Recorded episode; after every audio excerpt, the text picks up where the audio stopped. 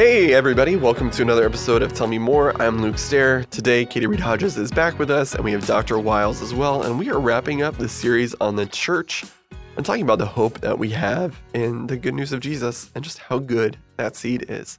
We hope you'll enjoy this episode.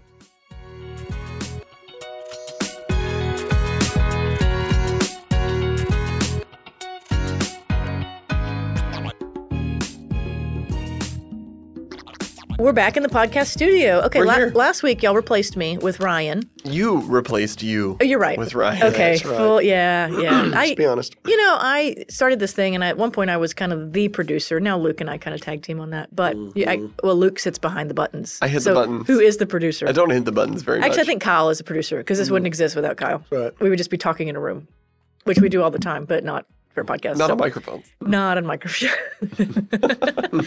anyway, all that to say, last week we had Ryan in here, and I, I'll just say I'm glad Ryan is on our staff. Me too. I really think he's a good dude. He brings something that we didn't have, which is always a gift in a new hire like that. And so I think we'll have a fun partnership for many years.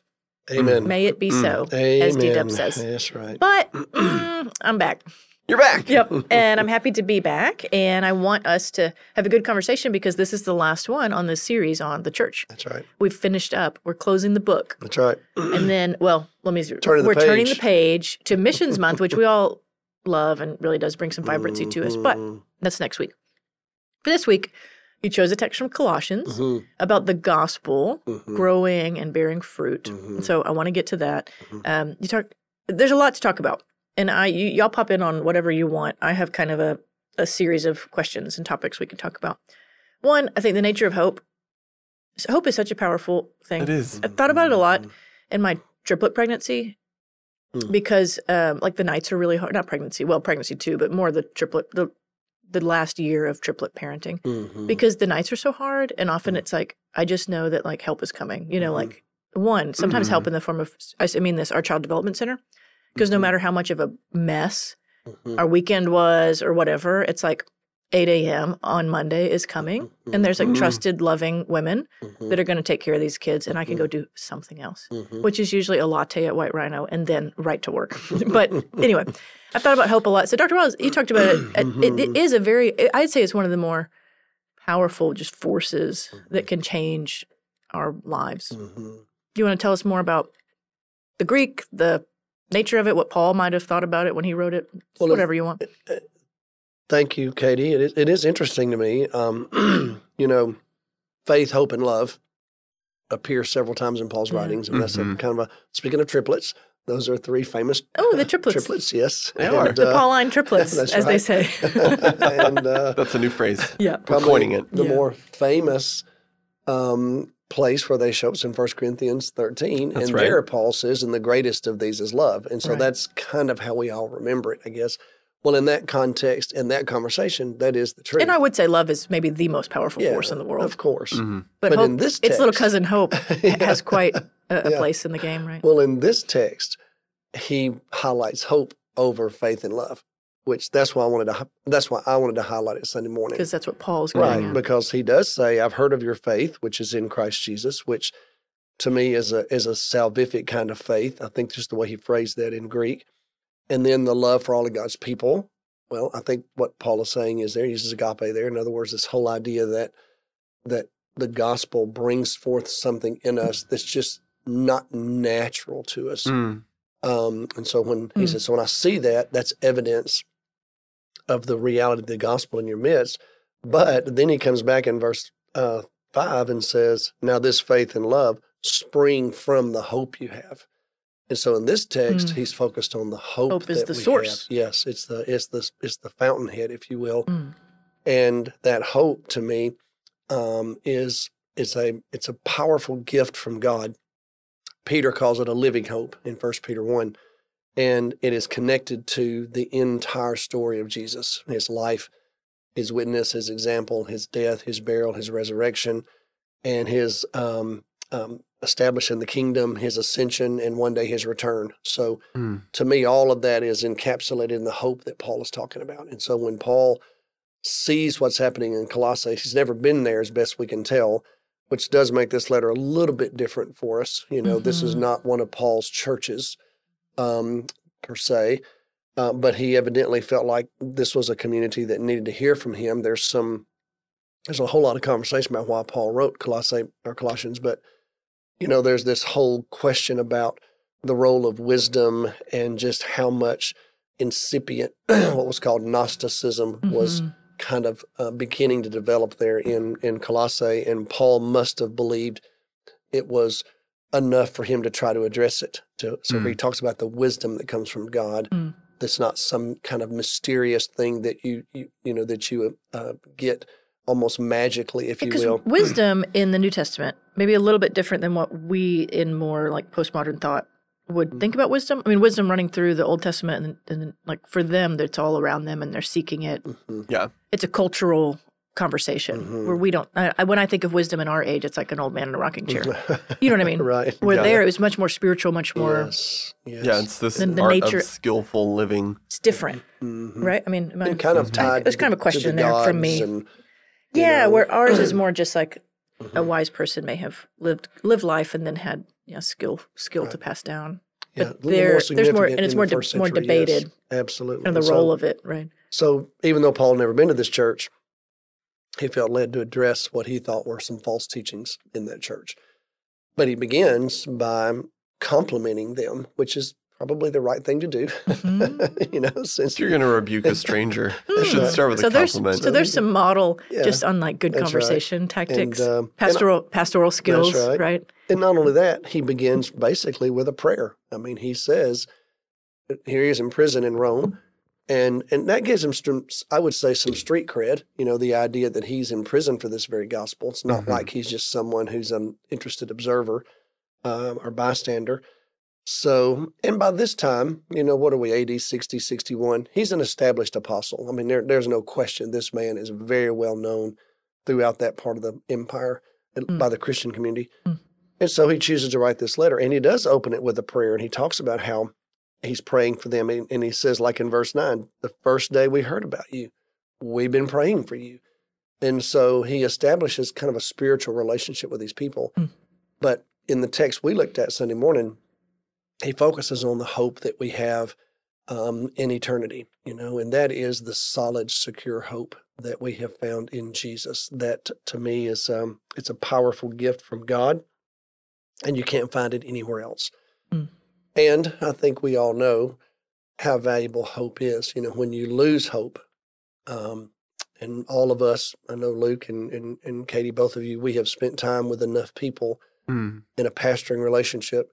When people lose hope, um, that is uh, that puts them in a very vulnerable position, Mhm. and so um, it is it's a valuable commodity in your overall spiritual health. You Mhm. know, and it's and it's a gift that God gives us in Jesus. So I Mm. just wanted to make sure Mm. people saw it Sunday morning that Paul saw it as this kind of the faith and love, at least in this context, are springing from that hope that's alive in them because of who Christ is. Yeah. So And their hope is in Jesus. absolutely, That's And, good. um, Yeah, it was, anyway, that'll preach, won't it?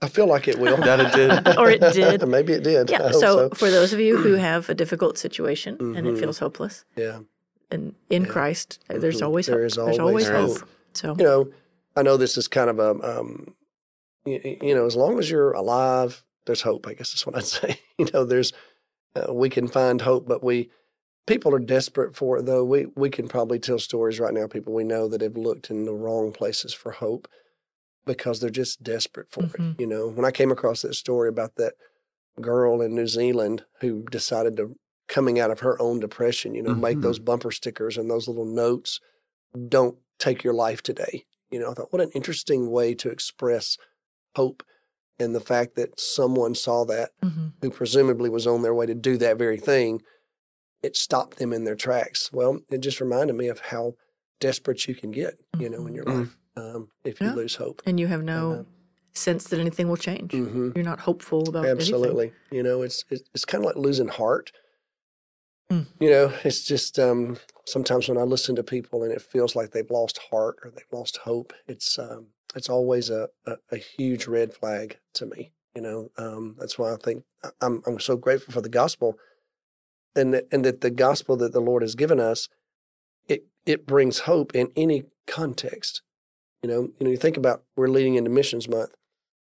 next month we'll be talking a lot about our commitment in missions, and I know that's one of Luke's areas of expertise. I'll for only have a few things to say each episode. right. So We might But need to get Ashley in here. so We what is might. it okay, okay, I'll think about it. that translates across every cultural boundary?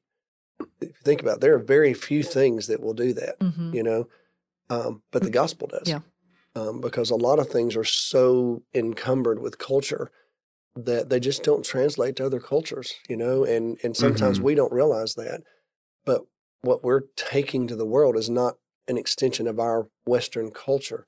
That's that's just not the point. We're taking the gospel. The gospel is what bears fruit.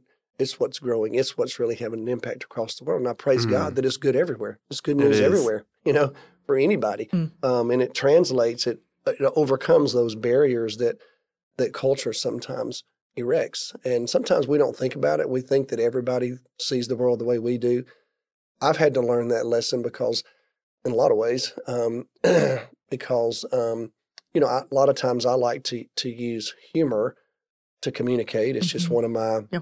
I don't know. It's just Humor does Well- not translate well. that's what I mean. So I've had to learn. Even across Arlington, Yeah, right? You go to different cultures, yeah, I mean, and you're exactly depending right. on who you're It- with. It's just sometimes people just don't find things funny, you know. And Mm. one of my favorite stories Yeah. about that was Jimmy Carter was speaking one time when he was president. He was in Japan, and he wanted to start with a little joke, and his, and the speechwriter helped him, and then the Japanese translator told him, "Mr. President, you know, I don't think the people here are going to find this funny." And Carter said, "I think it's funny anywhere." And so the guy Mm. told him again, "But Mr. President, I don't think I don't think they're going to find it funny." And he said, "I think it's funny anywhere." So I'm going to do it. So he opens the story with it. And so the translator says, instead of translating The story. story, he says something like this Okay, everybody, this is the president of the United States, and we're a very respectful culture. He's, telling, us- you a funny story, and we're going to laugh. So I will tell you when he's done, and then we will all laugh. And so he, Carter continues, he says, he's still telling the story, so don't laugh yet because it'll be out of place. So just wait until you get my cue. And then he finishes the story, and then the guy goes on. He says, "Now everybody laugh." Well, everybody busts out laughing. Well, Carter looks at the guy like, "See there? I told you that this would translate." You know. And it was later when they told him, "Well, actually, he, he didn't even tell your story. that's right," because Yeah. so Oh. but it's it's funny to me because humor can be such a great connector, it can be, but it's got its limits. it can, it can be Yeah. awkward. Mm-hmm. But that's what I love about the gospel. What we're taking, it's just translatable. You know, Mhm. um, faith, hope, and love. You can you can um, use that in every human being's life, and Jesus really reaches the deepest needs of people, no matter who they are. So that's it's one of the beauties of the gospel, and I'm grateful for it. You know, it's brought it to me. You know, in my own life, I'm I'm I'm a, I'm a living exhibit A of faith, hope, and love in my Mm. own life. Mm. You know, Well, we could talk more about that. You- Are you- is it's that- just the truth. okay, it is, is a testimony, it's personal Mhm. testimony. Okay, well, we talked about the gospel.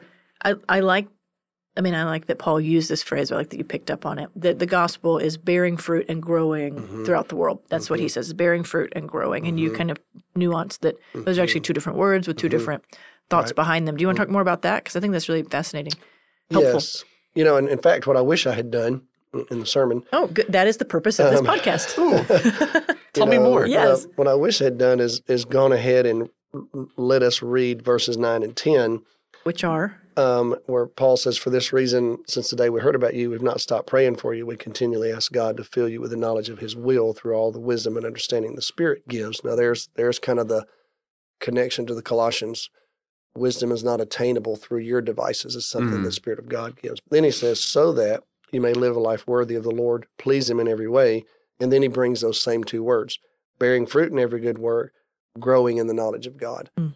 I wish I had gone ahead and Mm. and shown that to the church Sunday morning because that was that gives you an even better stark difference between those two words. Mm. Yeah. You know, uh, and I just I didn't get to it Sunday morning, but uh, but they are two different words. I mean, that first word is connected to karpos, which is fruit. And so it's a it's a reproductive kind of term, you know. It's gar- like spiritually fertile, kind of. Right. And but auxano is the Greek word for growing, for increasing. And that word's found several times in the New Testament. It's used Mhm. both both in verse six and verse ten. And in verse ten, I like the fact that Paul kind of puts it in the context of what the word really means growing in the knowledge of God. So, Auxano has this idea of maturing in your understanding and in your Mm. faith. So, I wanted that to play on those two images Sunday morning about the church is growing. Right. Mm. On the one hand, the gospel obviously bears fruit. And again, Luke, we'll talk about that next these next few weeks about Yes, the we power will. of the seed and it's good seed and it will produce fruit. Um, and certainly it should be um, planted and we, we should see the increase. But then there's also just the growth that Mhm. occurs in our lives. And that's why I did I started off Sunday morning individually with the Psalm 1 tree to just say this is who we're wanting you to become, you know, this Psalm 1 person. But then the idea that um, we want you to be maturing and growing in your own faith, and that at our church, I believe that the ministries that we have here are in many ways primarily designed to facilitate that very thing. And, you know, as I said Sunday, it starts, uh, y'all have preschoolers. Well, I can tell you right now, even with yours, Katy, Hmm. e- even as young as yours are, Mhm. they're not just walking around and you know burping Mhm. them and changing their diaper they're Yeah. singing to them they're quoting scripture to them they're telling stories to them. I mean as little as they are they're already pouring things into those children to let them know how special they are that god made them. That's one of our biggest lessons we give to preschoolers that god made you. There's no one else like you. And uh, pouring kind of putting those big blocks in if you will into a preschool's environment to learn these core truths that that, Mm. um, that we believe are, are are taught in the scripture. hmm But what I love about that is walk around, you know, walk around on a Sunday morning and go to, um, you know, one of our Yeah. Sunday school classes where you've got 95, 96 year olds Pick reading the Bible, hmm A lot of Bibles, it. a lot of Bibles open in yes, those rooms. Yes, I've been in them. I mean, we call a lot of groups Bible studies. We being like the American church. You know, I want to join a Bible study, but you come on Sunday morning, especially that first floor. Yeah. I'm They not saying the others don't, No. the but they have their paper Bibles open in their lap and they are going through it Yes. because they'll come on, they'll come like on a Wednesday Bible study to, to me or the pastor and, or you, Luke, and they'll say, "I have a question. We were reading this on Sunday and I don't understand." Exactly. And it's deep. I mean, Yeah, I'm not always ready. no, I mean those questions. I will tell you what. If some of those ladies from, Mm-hmm. I'm thinking about the friendship department, if they come up with a question from Bible study, it is not easy because they know the easy answers. Mhm. I mean, Mm-hmm. Yes. they've they've studied the Bible. That's It is right. going to be, it's it's a call Kurt Rice moment. It's like gonna if be- I'm in gonna the have to go room, read my commentaries. if Kurt's in the room, I call him over because they'll say I don't understand. It's like Revelation. I'm like, you know, I probably don't understand either, but I will get you an answer. Anyway, we are we we, we study the Bible. That's right. Yeah. And and we ask them to invest themselves in ministry and mission because we believe that combination of both the you know the in word and in deed Mhm. those go together in discipleship and spiritual growth and that's just that's just who this church is you know um so and and you can look at our church plant that we've built and it just demonstrates that to you i mean you, you look at our sanctuary space that we have that we use on sunday morning it's a big part of our church campus but it's dwarfed by our educational space Mm. in Yes. reality Mm. we have more Absolutely. room for educational space than anything Yeah. else here and that says something about the kind of the philosophy the Yeah. theology of Three this separate church. buildings. yeah I mean- it's just it's just sorry it's just who we big. i mean we're we're Yeah. we expect you to be studying the scripture learning about what it means to follow jesus and then taking that and offering you opportunities to do that in ministry and mission So and so it's it's, it's an important thing to us Yeah, so I, I'm going to ask a judgment question, and uh, y'all tell me if you like this or not. Do you think that we might lean one way or the other in terms of bearing fruit versus growth? Is it seasonal, or are we? You know, some churches can be better at some things. hmm I have my own thoughts on that. hmm I think What it's say you? seasonal is what I would say for us at least, and that's been true of every church I've ever been in. There are times when there, at least this has been my experience over, you know, my ten years of pastoral. Let's say not ten years of pastoral. 10. ministry, Let's say, I've been in 10 years of pastoral okay, ministry. Sorry. Okay. I'm about at that number. Okay, forty years of pastoral ministry. Yeah, Luke, Luke and I Um, can hit ten. Sorry. Um, you know, But every place I'll I've say ever you've had been, t- you've had eras that are. I mean, you've had they have looked different. I would say the last ten years of First Baptist are different than the ten years before that, which were different than that's Alabama, what I would say. et cetera. Every So- I've So would you say been- we're in our growing era or our bearing fruit era? You're just trying to say era. you said it first. That's for the That's a Taylor Swifties out Swift. Yep, yep, yep, yep. Um, I think that That's for this cultural phenomenon called Taylor Swift. Yeah. Anyway, I think right now the era that we are in has been um, coming out of COVID. I think the era we have been in is more of a spiritual growth time because we are trying to. I think what you have to do in churches sometimes is you have to address the health of some things and try to determine how to get them as healthy as possible. And then my experience has been the bearing fruit follows that. I think it's a trunk. Mm. I see it as a Mhm. trunk thing. kind of I- I would even go for our church pre-COVID, when we had to, and I do think that that's my opinion, f- help our buildings Yes. stay, not fall down. That's I mean, we had to. Mhm. We had to address the core. We had to look at Mhm. them, but that in inerrant. I mean, it just happens that you, you know a lot of our resources were going inward Mhm. to to shore up the core, and we Mhm. needed to to Mhm. shore up the trunk, the tree, Mhm. whatever.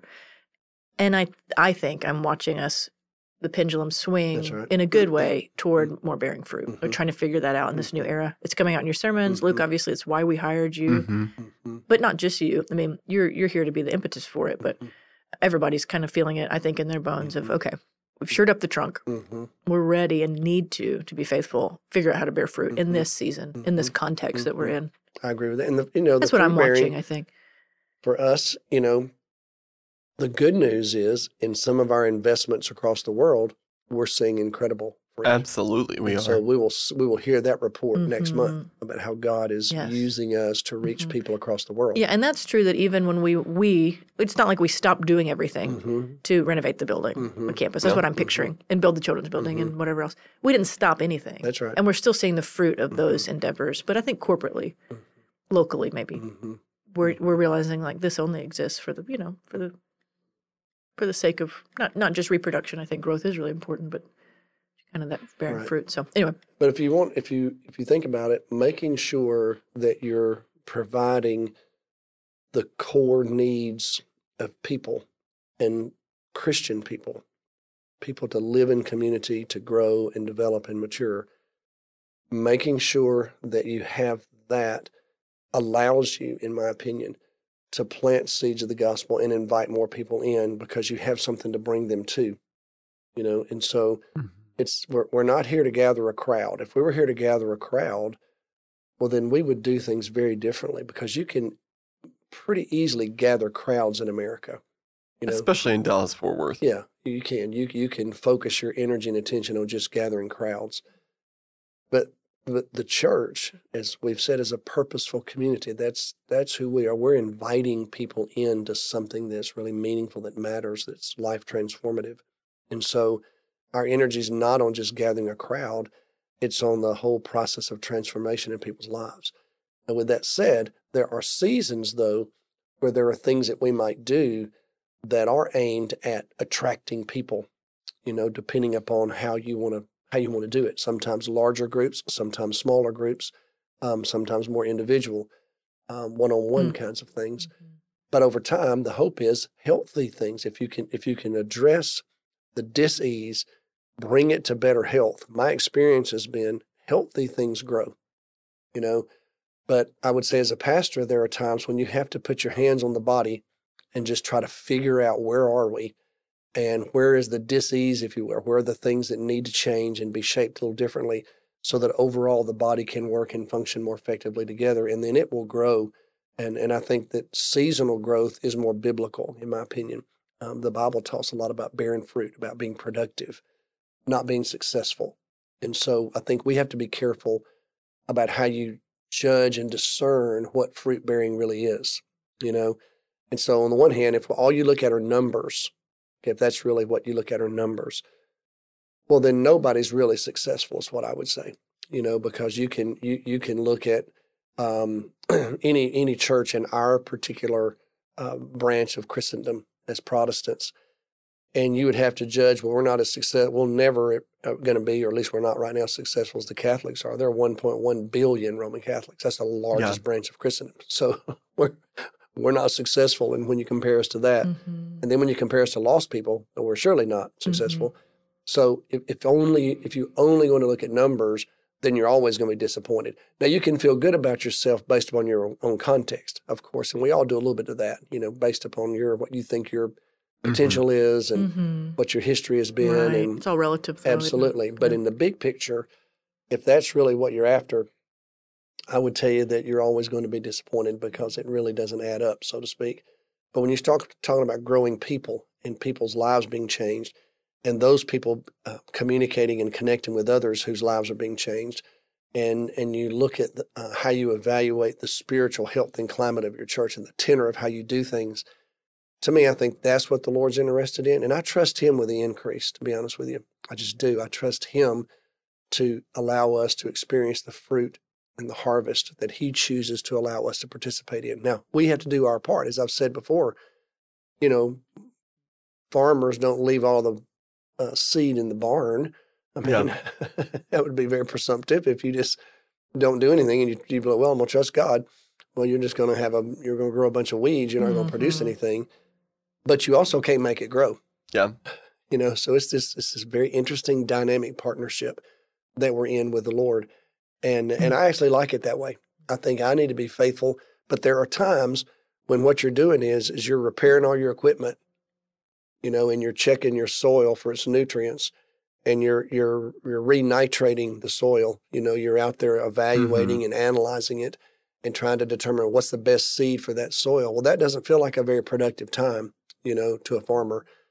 But the wise farmer knows good and well, you know, Yeah. that's um, that's really laying the foundation for getting ready so that you can be productive. That's how I've seen this last season at our church. We have been preparing the soil. We've been repairing equipment, if you will. You know, we've been knocking the rust off some things. We've we've actually thrown some things away and just said these need to be replaced. We need to address this.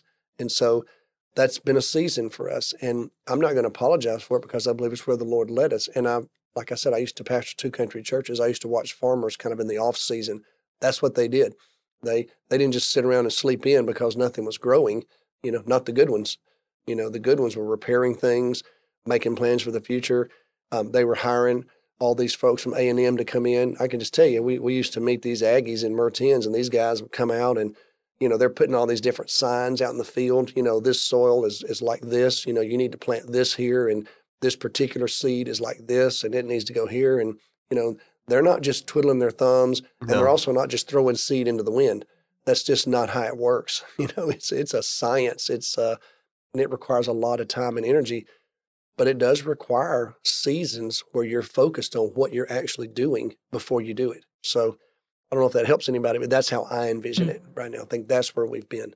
And um, so, and I believe we're starting to emerge out of that, to be honest with you. Yeah, I do too. Mm. fine. Luke, Yeah, I, I mean, I obviously have not been here as long as either one of you.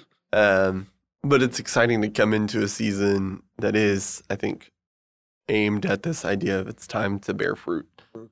and to start seeing just the the first fruits, if you will. Um, table groups have been exciting. I think some of our groups have thrown their very first party. Yeah, I was going to so- ask you. I mean, pers- not on the podcast. Mhm. I just wanted to know. Yeah. There was one in my neighborhood last night. I wasn't able to go. Yeah, I, was- so I had sick, we'll uh, have sick kids. Yeah. start collecting stories this week of just kind of what happened and what people are learning But and even if- what's going on. Even I mean, and that's where it's like measuring success is so important because even if not a lot of people came or whatever, people made an effort Mhm. to Yeah. reach out Mhm. and love their neighbors. well, and maybe You they know what I learned mean? what didn't work. Right, but even the effort is faithfulness, Yeah. you know, and so it's Mhm. successful in that regard. Mhm. I So think. I think So, one party had five neighborhood families show up I think that's that incredible. aren't church engaged.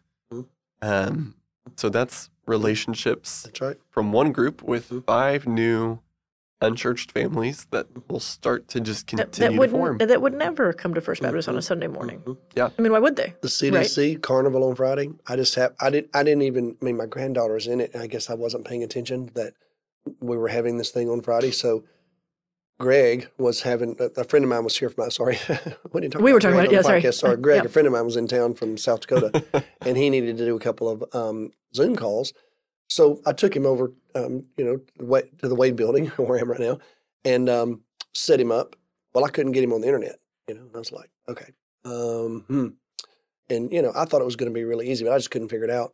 So I asked someone on the set. I said, "Is Billy here?" And they said, "Yeah, he's over at the carnival." So I go over to the carnival. Well, Billy's dressed up and the places the you know is full of all these I young think Billy was families. kept in underpants. Yeah, I wasn't right about say that, but Yeah. Oh, sorry. I'll let you know. He Okay. wasn't just dressed up. Yeah. Our IT guy Yeah. with your friend here from out of Yes, town That's right. was dressed as Captain and that's when I saw him. I said, "I promise he's the IT guy." and um, so he was being a dad He and was. volunteering he was at a the dad, yeah. and, and so he goes in, and well, he gets Greg. Obviously, Billy. You know, he's Three cheers for Billy. magician. Hip, Billy hip, Nelms hip, is one of hip, those just hip, great sermons of our got hooray. to church. be kidding me. Yep. Um, dial nine one one, and that's who shows up um, here. But um, so, while I'm while I'm in there, and and they're getting Greg's computer set up, I met like five sets of parents who had no idea who I was. And I'm standing in my own fellowship hall Yeah. at my church on a Friday. And, I, and of course, a lot of people did know me. I've, obviously, we had teachers and Mhm. families, And a lot of all our that. families are in there. I mean, our course, families, church yeah. families. But I'm I'm standing there, kind of taking Billy's place, and this couple comes up, and their little kid is trying to find the treasure that Billy had hidden in this thing. And I said, "How are y'all today?" And they said, "Fine." And I said, "Have I met y'all?" And they go, "Nope, I don't know you." Introduced himself to me. I said, "I'm Dennis Wiles. I'm the pastor." He said, "Oh man, well, I'm glad to meet you." And here's my wife, and here's our son. And then another family came up and said, "How are y'all?" I like, "Do I know you?" No. I said, well, "I'm Dennis Wiles. I'm the pastor." Oh, well, we're glad to meet you. We've been in the CDC, and and I'm thinking, okay, here I am, right here on my campus. Yeah, they come to our church five times a week. Yes, and know? I've not met them. So, but Mhm. newer to our center, you know, as I said Sunday morning, we come out of COVID, we had 37 kids, you know, and now we're up to somewhere around 120 or so. Mm-hmm. So it stands to reason there are going to be some folks there, but those are new relationships, Mhm. you know, Luke, that I don't know how, I don't know what type of fruit is going to be born in them, but there's some fruit already being born because their children are in a caring and loving Christian environment every day, and that's something they want. And they're learning about Jesus Right. in that environment. Right. Mhm. So um, we're we're to me that was just another sign of okay, you know, we're we're growing. You know, that's a tangible um, measurement. You know, to where there are more of them on our campus and more of them who are not in our church hmm are on our campus, like you said, every single day Okay. and here for big events. And so I was very encouraged by that. And um, so it was, Mm-hmm. You it know, was good. three cheers for the CDC Yeah, of course. and Billy. I'm a big fan Yeah. of both of those. yeah, I, I too. I'm grateful. Mhm. Okay, do y'all have you have it in you? I mean, we got one more. I don't. Luke, One how- more question. Yeah, I mean, I, I I have a lot. I just we've talked about the church, and I'm I'm very obviously very invested. My gosh, this is my not just my Mhm. career. This is my world, my my life. hmm So if you have okay, yeah, take a take a drink break. If you're in the Mm-hmm. car, you know, turn the AC up high. no, Or the heat. or the, oh yeah, Whatever you may need whatever it's today. cold today. today. Um, but I am fascinated, and y'all are missiologists, and so I want to just kick this your way. Um, the church globally is growing, which is so encouraging, and we're It we are going to look at that next week. And there's Mhm. even the things that we have invested in, Mhm. just the stories that we can tell about our people are incredible. They really are. But our locally, the churches in even in Arlington, they're not they're not growing Mhm. numerically. Yeah. Mhm. If a church in the United States is growing, Tell us, Luke. best statistical data we can kind of reason is 93% of that is transfer growth, meaning a church that's growing Getting people from other is churches. actually it's people from other churches who either moved from a different church in the region or that family moved to a new town and joined a church. But typically a church is growing from people who are already Christians. It's just the movement of Christians within. Yeah. Yeah. Mm-hmm. And so seven percent is new new New. believers or new Yeah. unchurched people. Mm-hmm. So I know y'all have been reading. We've been reading the Great Dechurching, which is a book Mhm. that's kind of captivated our attention. What would they mm-hmm. say? What would y'all say are the key? Are are there key points, key reasons why people aren't going to church anymore? And is there anything we can do to reverse it? I mean, I guess that's the premise of the book. Yeah. And if it was easy, we'd already done it. Well, the second answer is yes. Of course, there are things you can do to reverse it. You know, so and we're we're going to figure that out Well, in our own context. I think. but Okay, I understand what you're saying, but, but the research in that book, but not just that book. I mean, you read Barna. You know, as Mhm. Barna has been kind of sounding an alarm for a while. Mhm. Now Gary Burge is kind of the new. I don't know if he's the new George Barna. George Barna was my generation, you know, that kind of had his finger on the pulse of all this. But even But without the data, Right. we know there's anecdotal just just from living life Yeah, with that's right. People. Fam- My family, my friends, like That's a lot of them don't go to church. I mean, you, Mhm. you can just do that, and then you Mhm. can say, I don't know, is that my Mhm. experience or everybody's? It's I think it's everybody's what we're learning. Yeah. So. And I, I think there are, I, obviously, I think it's a complicated answer. It's a complex thing. When you look at um, belief, behavior, and belonging. Those are usually the three core things that that sociologists study when they talk about churches or religions, not just churches. And you look at how um, there have been so many shifts. I would say um, ontologically, you know, this idea that I can find meaning without connecting to the transcendent. That's a modern phenomenon. I mean, think about the from the ancient world, I would say up through the 20th century. That's a foreign concept. It is You're this an idea that I make my own meaning. Yeah. Mm. If you think you can do that, even ancient people who worshipped all these pagan gods, well, that's a sign. There was no meaning outside of Even relating. the earliest secular communists would not have thought you, you could have generated your own meaning. They would have said that your meaning actually de- derives from your productivity Yeah. to the common good. Yeah. But You- it's not something you generate on your own. You're not going to go out there Yeah. and It's not self determinative. You just can't do it. It's impossible, actually. Until now, we figured it out. Well, I'm just kidding. You know, we, we think we I don't have. actually believe Yeah. that. You know, it's, it's now, it's like, so this idea of belonging, you know, um, is is a very powerful force in people's lives in the sense that you can find meaning by belonging to things that aren't necessarily transcendent in nature, and that out of that you create your own meaning and your own worth, your own value. Well, that's that's a new phenomenon, I would say, philosophically, and it's a huge barrier to Mhm. overcome. That's what I would say. I think that's one thing we have to address as Christians. You know, how do we address that and reintroduce the transcendent. To our culture? Yeah.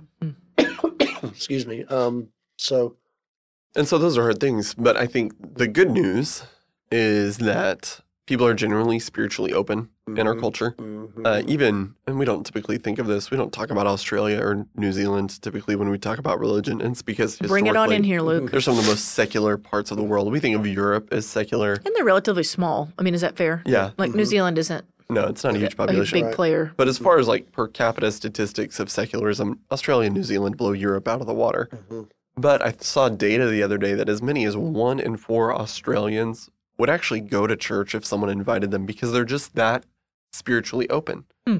And so you think about the people around you and whether, you know, some of this we'll kind of turn our noses up at, but the people who have interest in crystals and Hmm. Sort of more just vaguely spiritual horoscopy things, that's actually a sign of spiritual Yeah. openness. Mhm. Mhm. And you know, one story that came out of a table group is a girl was at work and a coworker expressed this need for spiritual cleansing through crystals. And this girl who's been practicing missional prayer that we talked about at our first equipping night, which is God, how do I join the work you're already doing? Basically, since God giving her an opportunity, and she said, when I am in spiritual need, I turn to Jesus, shared her story of faith in Jesus, and then asked her coworker, Can I pray for you? And the coworker said yes. And so there's actually a remarkable degree of spiritual openness in our Mhm. culture that we don't necessarily And notice. my take, or not my take, my sense of things is the more unchurched, like Luke and I are of, of a generation that's a little more cynical because a lot of them did go to church and had bad mm-hmm. experiences or mm-hmm. whatever. I mean, I don't know. That's a Mhm. stereotype. the younger generation than us, they have no real experience with church. Therefore, they're not really negative toward it. They're just mm-hmm. haven't had it. So it's, Yeah. it's a fascinating shift. And, you know, you could actually say, like, what's your background in church? And they say, I don't have anything. And you say, well, let's just talk about it. Yeah. Where someone more, not that's stereotypical, but a 35 year old, 38 year old, kind of my realm, if you say, what's your background in church? A lot of my people that, you know, went to school in East Texas with me or whatever it is, they're like, yeah, it, it did nothing for me. In fact, it was very painful. And here's why I never want to do it again. Well, that's actually harder to overcome. Yeah. And so there's actually a real uh, interesting and Well, and some people will point Refreshing to that and say, we're actually moving beyond post Christianity and we're now moving into almost a pre Christian pagan era. The Yeah. difference is the kind of societal backdrop of Christianity Yeah, still exists in Western right. culture. But those are refreshing conversations for me. People They who are. just they're just neutral. They don't know, Well, to, you know, what to you know get upset um, about. our family went to this um, Halloween nights party here in Arlington over off Division. I sent Luke and uh, Ryan a photo.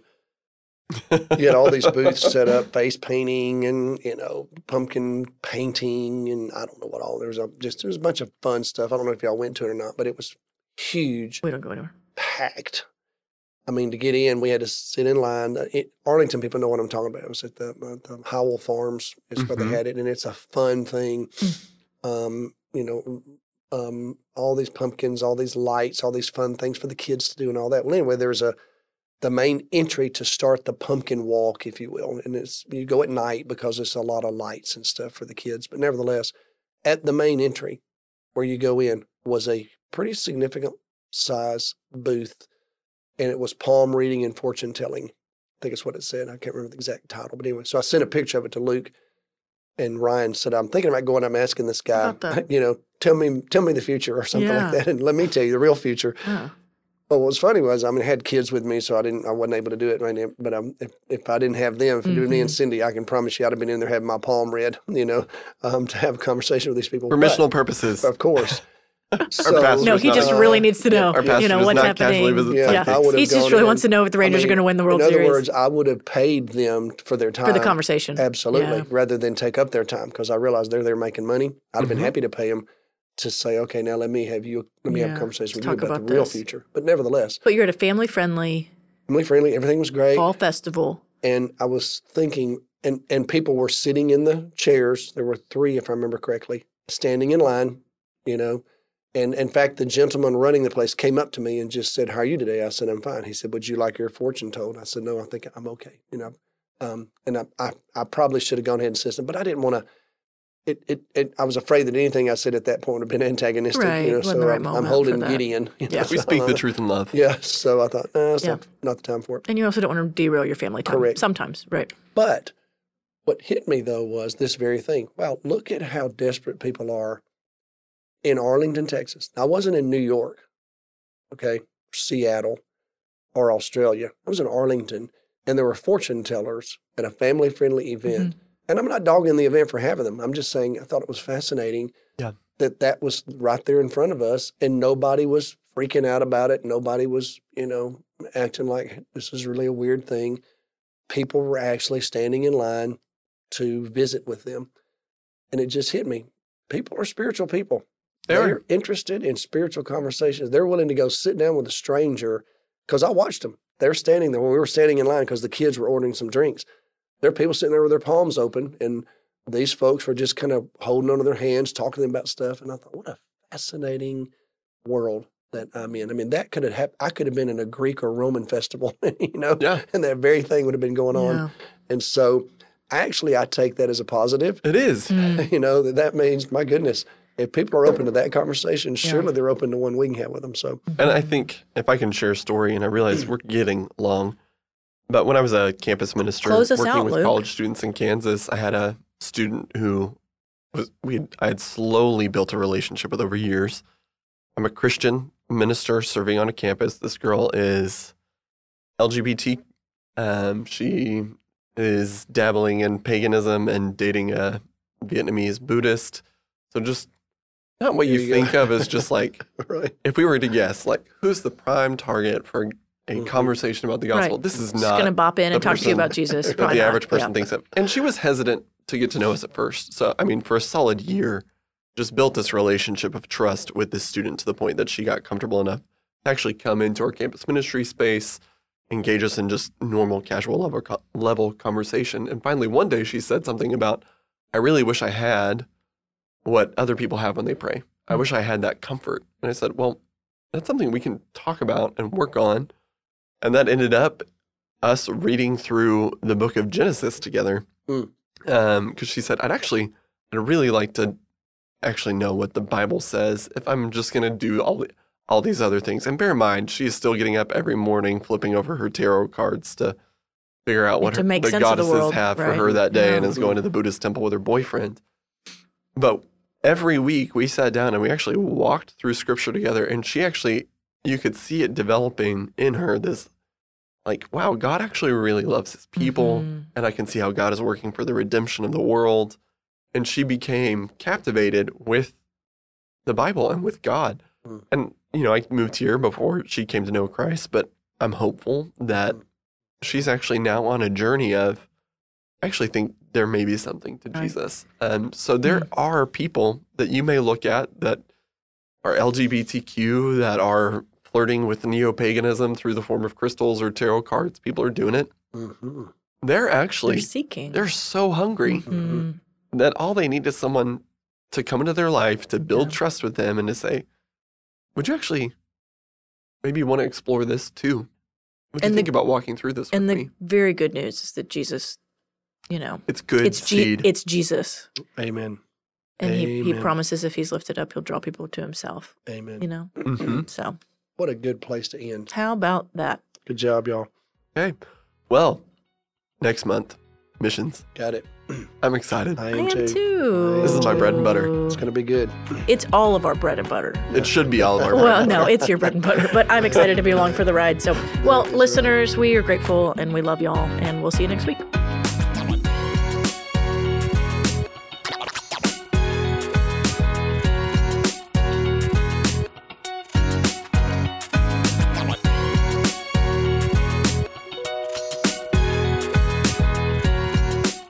Listening to the Tell Me More podcast today. You can subscribe to this podcast on your app of choice, or you can visit us at fbca.org to find out more information about the podcast and our church.